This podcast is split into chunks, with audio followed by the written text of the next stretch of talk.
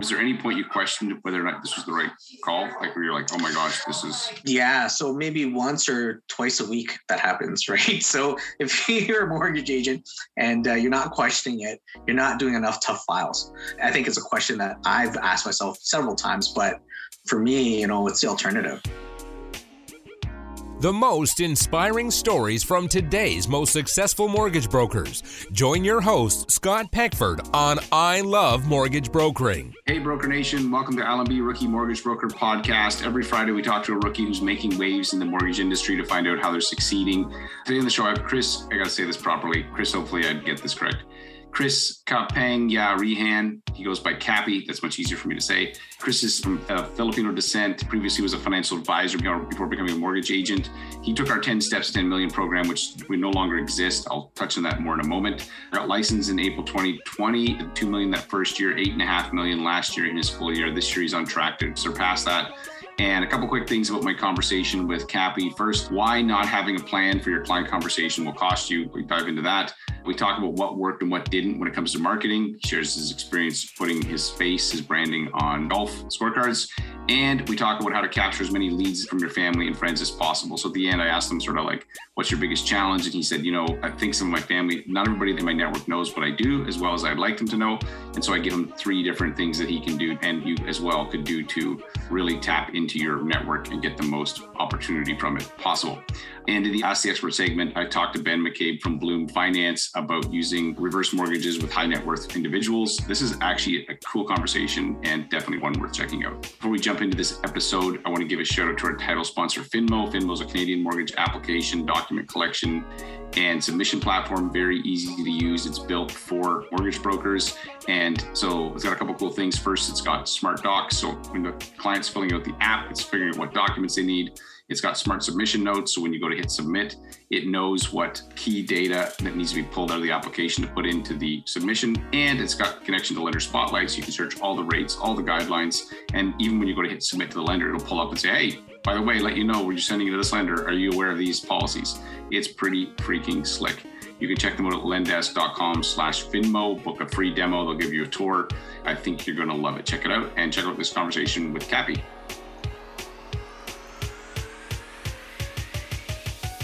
Hey, Chris, welcome to the show. Thanks for having me, Scott. Hey, so uh, tell me a little bit about your business and where you're from. My background is Filipino, but I'm the only one in my family that was actually born and raised here in London, Ontario. My business is primarily London, but I've, you know, been able to help people all across Canada. So it's been awesome. Yeah. And so how did you get into the mortgage business? Funny enough, I was a financial advisor prior to becoming a mortgage agent. And my broker, Jason Armstrong, approached me two times to become a mortgage agent. The first time was when I transitioned to an independent financial advising firm. And I just started it. And I was like, ah, you know, I just started this. I want to see how this turns out. And the second one was a point in time when I was thinking about making a change. So timing was everything. And I was deciding between going back to a big bank or doing mortgages. And Jason convinced me best okay, decision so it was Jason's fault. I love, Jason's an awesome dude. I love that guy. So you were a financial advisor at a big bank, and then you went to an independent shop. What about that helped you in your mortgage business? Do you think? So when I was a part of that independent financial advising firm, a lot of my high net worth clients built their wealth through real estate. So I was doing a lot of advising through mortgages and different transactions that way, doing a lot of referrals to mortgage agents. So, you know, I thought it just made a seamless transition just kind of specialize on that mortgage aspect. Right, that makes sense. And so, what surprised you most about being a mortgage broker versus, you know, being a financial advisor? So, as a financial advisor, a lot of people don't think they need your help. Where as a mortgage broker or agent, you can't get a mortgage without one of us, or obviously going to the bank. But the effort that I had to make to get a mortgage, as opposed to a financial advisor client, is much easier. That was the surprise for me. Yeah, one of my friends, Peter Matheny, who's mortgage architects guy, he says he used to be a financial advisor and he preferred to give people money than ask them to take their money because it's a bunch of give me your money, I'm going to invest it. Now it's like, yeah, here's a bunch of money, buy a house or refi. And so he found that just psychologically was better. So did you start full time, part time? So what was your transition? I jumped in with two feet. I was already uh, transitioning out and wanting to do something different. You know, I just I did it took a little bit to catch being a mortgage agent you have that snowball right you do the activity and then the rest comes later so a little bit of delayed gratification but yeah jumped in with two feet Okay, so you started. You told me before you got licensed in April 2020, and so what did you do for mortgages in that first year? Not even first year, the first like six, seven months, whatever it was. The first thing was kind of just trying to let everybody know who I was and what I was doing. My warm market was the biggest thing for me, and just reaching out to everybody and anybody I knew at that time, and that's how I got a few of my deals. Right. Okay. Was there any point you questioned whether or not this was the right call? Like where you're like, oh my gosh, this is Yeah. So maybe once or twice a week that happens, right? So if you're a mortgage agent and uh, you're not questioning it, you're not doing enough tough files. I think it's a question that I've asked myself several times, but for me, you know, it's the alternative. Like being a mortgage agent and being charge of my own business is far better than working for somebody else. Right. And you have five kids now. Congrats on the twins. So Thank like, you. you want some flexibility that you're not having to be like, hey, be in the office from this time to that time or whatever. So Exactly. being a mortgage agent, I always say broker. I know in Ontario it's technically an agent, whatever. People understand. But yeah, they basically there is a, some flexibility to it. So hey, so one of the things I love to ask new brokers about is a file that they hadn't lost, but now with their additional experience, they look back and go, I know how to handle that. And I would do, you know, X, Y, and Z because I think it's a good lesson for other people. So can you share a file that you believe now you'd handle differently? Yeah, it was actually one of my first referral from a realtor client. And I was brand new. It was like my first month as an agent, and I didn't know what I didn't know. So they were kind of going between myself and their bank. I had no clue on, you know, really what the difference was between myself and the bank and how I could provide that value. So now, like, I know exactly what my value is compared to someone going to the bank. And it would have been an easier conversation between myself and that client to be able to keep them. Okay, so my follow-up question to that is basically it was more to do with that client conversion conversation, like having them convinced that you were their guy. And so did they end up going with the other institution? They did. They did. Okay, so I'm just curious because I think to make this helpful, if I was that client today, like what would you say? You don't have to do the whole conversation, how would you frame that out? Honestly, it would have been a conversation about the three Ps in RBC, the training that we went through. Um, Yeah. You know, just talking about not just the rate, the payment, and the lender. It's more about those six features that are going to save you a ton of money down the road. Right, right. And have you used that conversation in your Every single client that I talk to, I talk about the three Ps in RBC. Definite, like from the get go. and how do they take that? they're surprised because when they do talk to the bank, the banks don't talk about anything other than rate. That's all they Um, talk about. Yeah. And so, you know, it's my scorecard versus their scorecard.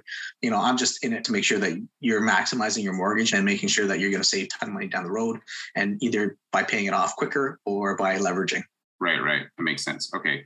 And there's two distinct skills you need to have to be successful mortgage broker, mortgage agent, sales and underwriting, which was harder for you.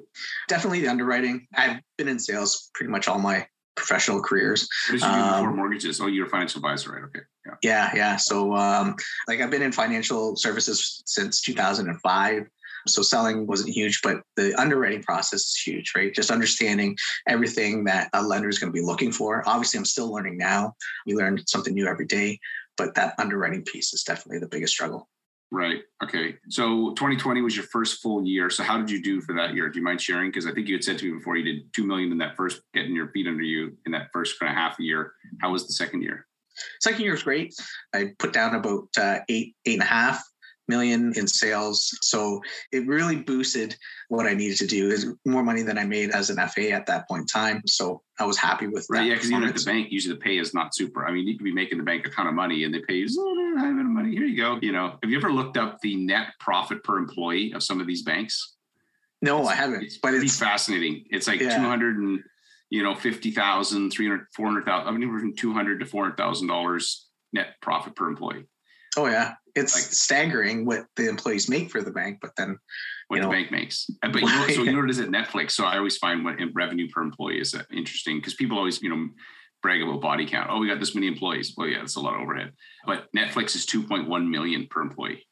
oh wow, Yeah, that's crazy, right? Like they make the banks look like so it's a now they're spending money like you know a drunken sailor on leave. Nothing against sailors or people who like to drink. but in any case, it's interesting. So, okay, I got distracted. My ADD kicked in. So, the eight million. Where did the business come from? I'd love you to share one thing that really worked for you and one thing that didn't, because I think again, I'd love people to hear what something that worked, one thing that didn't. I think what really kind of launched my business, and I, you know, obviously we're on your show and stuff, but it was the um, ten loans to Um, 10 steps, 10 million. Yeah. Yeah. Yeah. That really kind of brought me to where I needed to be. So I think that what launched it. The second part was just the activity that was promoted within that program the Game of Phones was something that here you guys still do that as a group where you like we do. Yeah. every Tuesday we do and I think it's very important because focusing on the activity rather than the outcome at the end is going to boost your business and kind of keep you sane. But that was one of the things uh, one of the things that didn't really work for me was just the marketing that I was doing. So I spent a little bit in terms of you know putting my face on a golf scorecard. That didn't really return anything. But now where I focus my marketing is I think about the dollar cost and how does that transition into a mortgage. So if I'm spending like three grand and I get, you know, at least one mortgage, well, then it's going to be worth it. Right, right. So have you done any other kind of paid marketing? So this, the golf scorecard didn't work, but is there anything else that you've tried that has worked? That has not worked? That has worked. Oh, that has worked. Nothing in terms of like other than the training programs that you provide. Those are the things that have worked awesome for me. The realtor preferred realtor program, I'm finding a lot of success with being able to chat with realtors and provide that value that I can provide. That's been huge to uplift my business as well. One of the things you'd mentioned to me before we started recording was that you found some success from being in a networking group. So tell me mm-hmm. about that. What type of networking group is it? Is it a structured one, unstructured? Because I think as a new agent, if you can get into one, a good one can literally be a huge benefit for your business. Yeah, no, great question. Like networking was a big part of my marketing. I had been part of a couple of ones that weren't that great. They were more social events. I was lucky enough to be part of a BNI networking group. And the biggest difference that I find with BNI is their accountability. So they actually track your performance and you know how many referrals you're giving, you know how many times you're meeting with the other members of the chapter. So it's very accountability held group. And when you come to a networker group, that's what it's about. You want to be able to build your business, and, and that's how you do it. And so, if you look at your business that you've done, so how much of your business do you think has come from your BNI chapter? Um, from my BNI chapter, it's probably about 50% of my revenues come from my BNI chapter. Yeah. If you're listening to this and you're new under two years, you should do everything you can to get into a BNI group. I'm telling you, it's the structure of how they generate referrals and how they make it slightly competitive because you're like, hey, I don't want to be the person every week showing up and not doing anything. And so it creates way more opportunities. And so and if you're not, if there's one, start one. Like, I mean, it's a lot more work to start one, but honestly, you'll get to know everybody. And there's may come a stage in your business. What I found that people will go into a BNI, they'll be in it for three, four, five years, and then their business will get so busy that they're like, it's not as necessary, but certainly for the first, you know, three, four years. And if you enjoy it, keep it up. But I think it's a brilliant way to grow your business. Okay, so you went through the 10 steps, 10 million program, which doesn't exist anymore. We sort of morphed it into our rookie to rockstar. But what was your biggest takeaway from that? Can I give you two? Okay. no, yeah, we have the um, yeah, sure, it's fine. Two, one is the preferred realtor program. Obviously, with our business, we deal a lot with realtors, and it gives you a good way to provide that value. The second thing is Game of Phones, like we were mm-hmm. chatting before. We still do that with our team. It just holds you accountable to do the activity. Yeah, I think a game of phones is absolutely awesome. Okay, so I'm going to ask some rapid fire questions. You can answer with shorter answers. What's one thing people can't find out about you from Google? One thing that people can't find about me in Google well, we've talked about it a little bit now, but uh, I just recently had twins three weeks ago. Right. You didn't put that on your social media and be like, look at me, I got two kids. And boys or girls? uh, one boy and one girl. Okay. Yeah. And what's a movie everybody should watch at least once? The Big Short. Love okay, that movie. movie. And what's three software programs or digital tools you can't run your business without? Jungo, Zoom, Adobe. Right. Those are really one word answers. Fantastic. okay. What's the best advice you received as a new mortgage broker, new agent? Focus on the activity, not the outcome. That's so true. And that, you know, Dustin Carlson's very big on that, right? That he's the guy who runs the cable yep. phones. And so he can get five leads, but if he doesn't get the number of calls he wants, he's still slightly annoyed because he's not even, he knows that it's like, I need to hit my reps of calls. If I didn't make my 150 or 200 calls today, it's kind of funny. I see he's kind of irritated. I'm like, most people aren't like that, but that's why he's so successful. All right. Before we started, I'd ask you about like kind of what's your biggest challenges. And you said that just getting yourself known, especially to your family. And so tell me what you did, and then we can talk about some, I can give you some ideas on like, you know, maybe what you could try. So what did you do to let people know what you're doing? Yeah, yeah. The biggest thing was getting on my social media and just kind of announcing, you know, I'm making this transition from a financial advisor to mortgage agent. I just need to, whether it be to keep reminding people that I am a mortgage agent, or can, you know, contact them individually. As we were talking at the beginning, I had two family members that went to a different mortgage agent, and she's amazing, and we've had a lot of conversations. But I was kidding. um, and I'm glad that she's taking care of my family, but you know, I want to make sure that uh, my friends and family come to me first. because they know you. Yeah, yeah. Okay. Yeah. So most people don't know this is that on social media, the number of people that see your post is extremely low. So mm-hmm. if it's on a page, you know, they say between two to five percent of your audience will see it. So if you send an email out to a thousand people, if you have a thousand people following your page, which most people don't, you're going to get a very small number. On your personal page, it's also not fantastic. And if you look in Facebook, you scroll through the feed, one in every four posts is actually sponsored. So like it's literally 25% ads and they prioritize content that gets a ton of engagement. So if it gets lots of engagement, more people will see it. If you throw it out there and only a few people engage, hey, congrats on your new job. You know, maybe your mom says something and and your wife, and then nobody else sees it. Facebook's like, this is not engaging enough. Don't show it to more people. But that's okay. So what I would recommend is I think you're on the right track. First thing I would do is I would reach out to them individually and just let them know, hey, let you know I don't know if you know this or not. Just probably put out, say, scripting wise, and say, hey, first of all, just call how they're doing. You probably have a pretty good sized family. I would reach out to everybody, check in. How are you doing? How are things? Hey, just want to let you know that the mortgage business is going amazing. I don't know if you knew it or not, but I got into the mortgage business a year and a half ago. It's been best thing for my family ever. Just wanted to let you know that if you need anything, have any, even have questions, I'm here to help. I'd be happy to help look at your situation for you. And if you do that one to one, they're like, oh, I didn't know that. Awesome, cool, man. That would be the first thing. That could be something you do in Game of Phones. Is just call family. And I tell people when you're trying to think of who to call, just be like, if you were to get married again, who would you invite to your wedding? You should phone all those people. Like everybody who would come to your wedding would probably take a phone call from you and have a conversation. So, and then the second thing is, is we talked about, you probably know about the VIP club or some version of that. So the VIP mm-hmm. club is, so you can go check, I don't even know where the website is. We can put in the check the link, but it was a service that I created and then sold to Ryan Wiley. And it's basically contest marketing to your database on a monthly basis. So why do you want to send contests when you're a mortgage broker? Because uh, frankly, mortgage news for most people is pretty freaking boring. And so you could either do your own, you don't have to use that service, but you can either do it yourself. But if you put them on a news, call it your VIP club, call it Cappy's, you know, whatever, and then make it engaging because truthfully, people don't really want to get, you know, mortgage news unless they're really nerdy. They don't want that stuff very often. And yeah. so that would be some kind of campaign because the purpose of the VIP club is just so that they look at it and go, oh yeah, okay, cool, right. Cappy's a mortgage guy. He's a mortgage guy. He's a so that's all you're telling them, right? So that would be the second thing that I would do is some kind of a consistent rhythm, whether it's VIP Club or your own version of it. That would be a useful thing to do. And you could, the way other people have done VIP Club is just focus on some local businesses. So if mm-hmm. you want to make it London based, you could be like, hey, I'll go talk to a local business. Hey, I would love to buy a gift card to promote you to my list. Get to know the business owner. This is a good thing. There's a benefit to that. The business, oh, you're a pretty cool guy. I'm going to buy a gift card. I'm going to promote you on my socials as well as my email to my list. So now you're building your network and you're serving the people that already know you. And you can put some mortgage stuff in there if you want, but you lead with the contest, not with the mortgage news, because most people don't look at it. Like, yeah, you know, I think that will be is what I would recommend. You know, but you're on the right track. I think you were already starting to go down this path. But just pick up the phone and you know message them and have a conversation. If you look at the stats, you know, if you have a hundred people in your database and the average Canadian mortgage is like, you know, a five year term, that means that 20 of them need to do something with their mortgage if they have homeowners in that year. Dustin, you told me that something like, I can't remember the number, 18 to 30% of people will do something with their mortgage on an annual basis. So it was like 18%. So if you have 20% of Canadians that have mortgages that are probably renewing, plus you have 18% of people that are in that 100 list, there's people that are doing something just not now. Some of them don't even know they're doing something. Some of them are going to sell. Some of them are going to get separated. Some of them are going to buy another place. Some of them are going to decide to do a reno. They're going to wake up one morning and go, I want to fix my kitchen. But the point is, is that there's going to be something done with that mortgage for probably at least 30% of those people.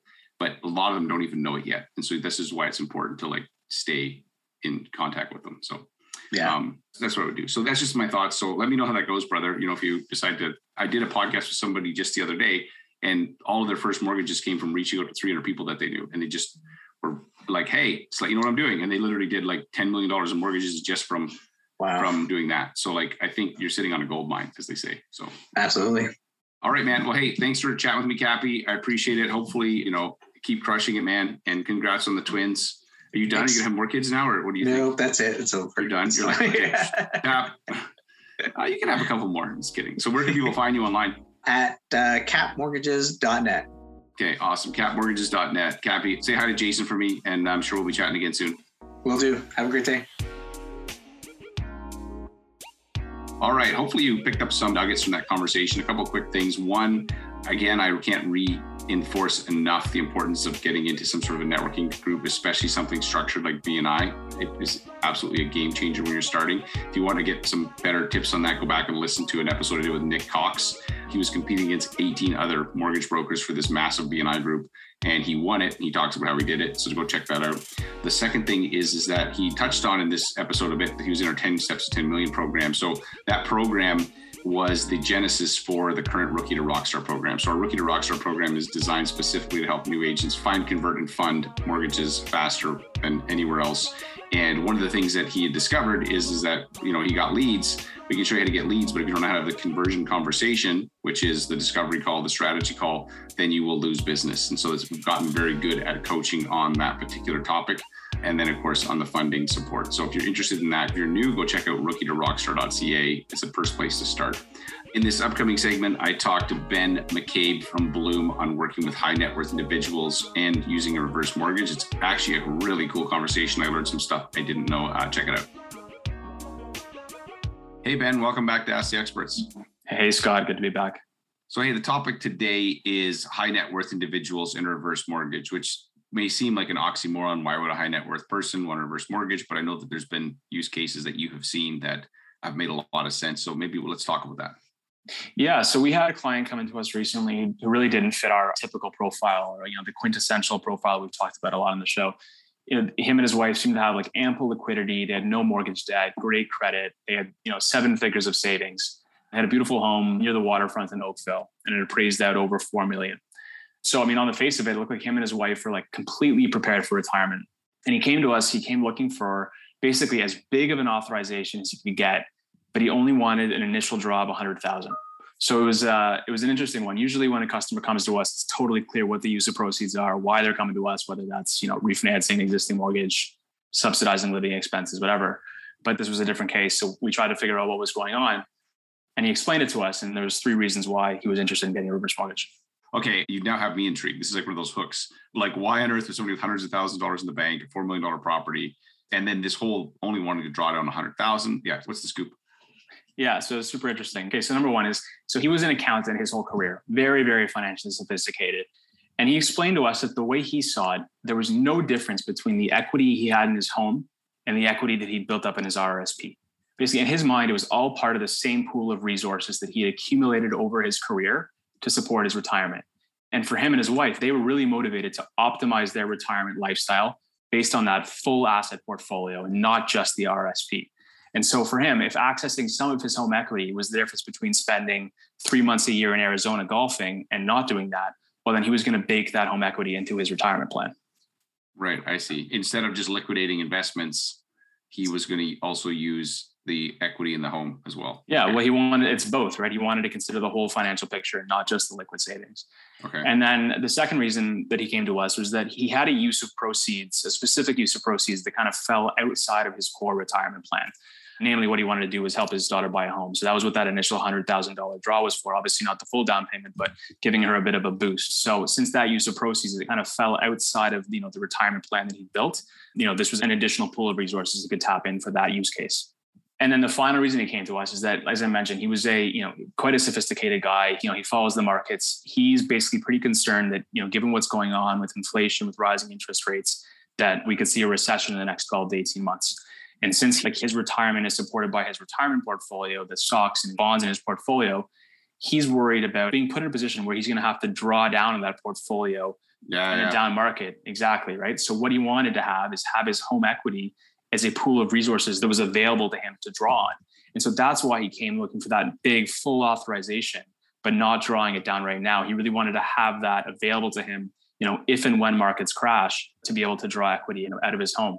And so that's the structure we're putting in place for him.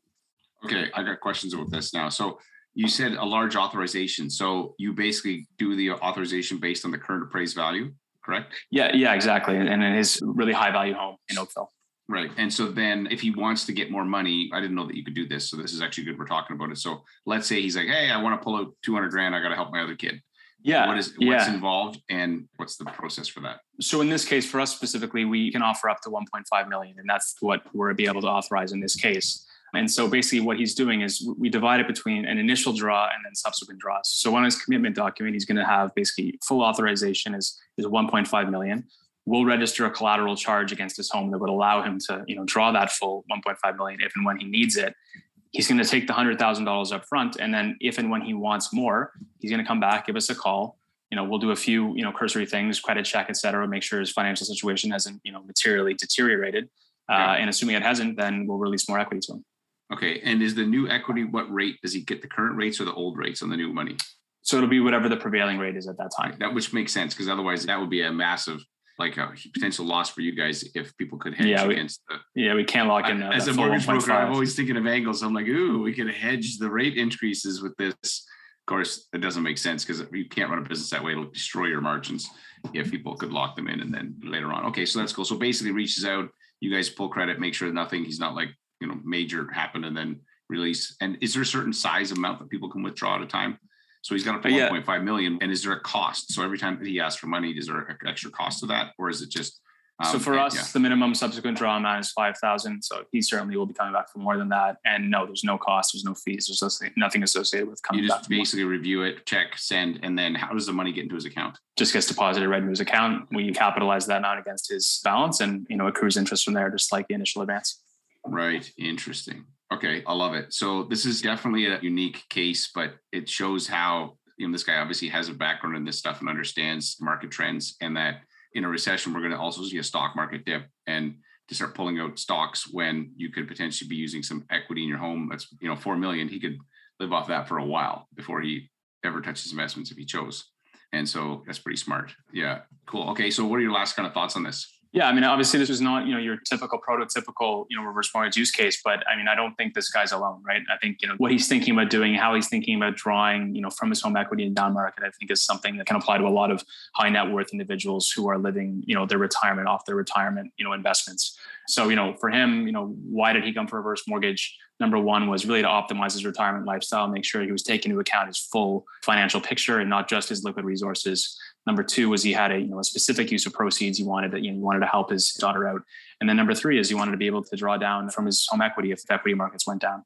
You know, something that I think could uh, be applicable for a lot of high net worth individuals. Yeah, yeah, that's clever. So if you guys are listening to this, your mortgage broker, and you got clients like the number of deals I was talking to recently, the number of purchases is down. Obviously, refis are down a bit.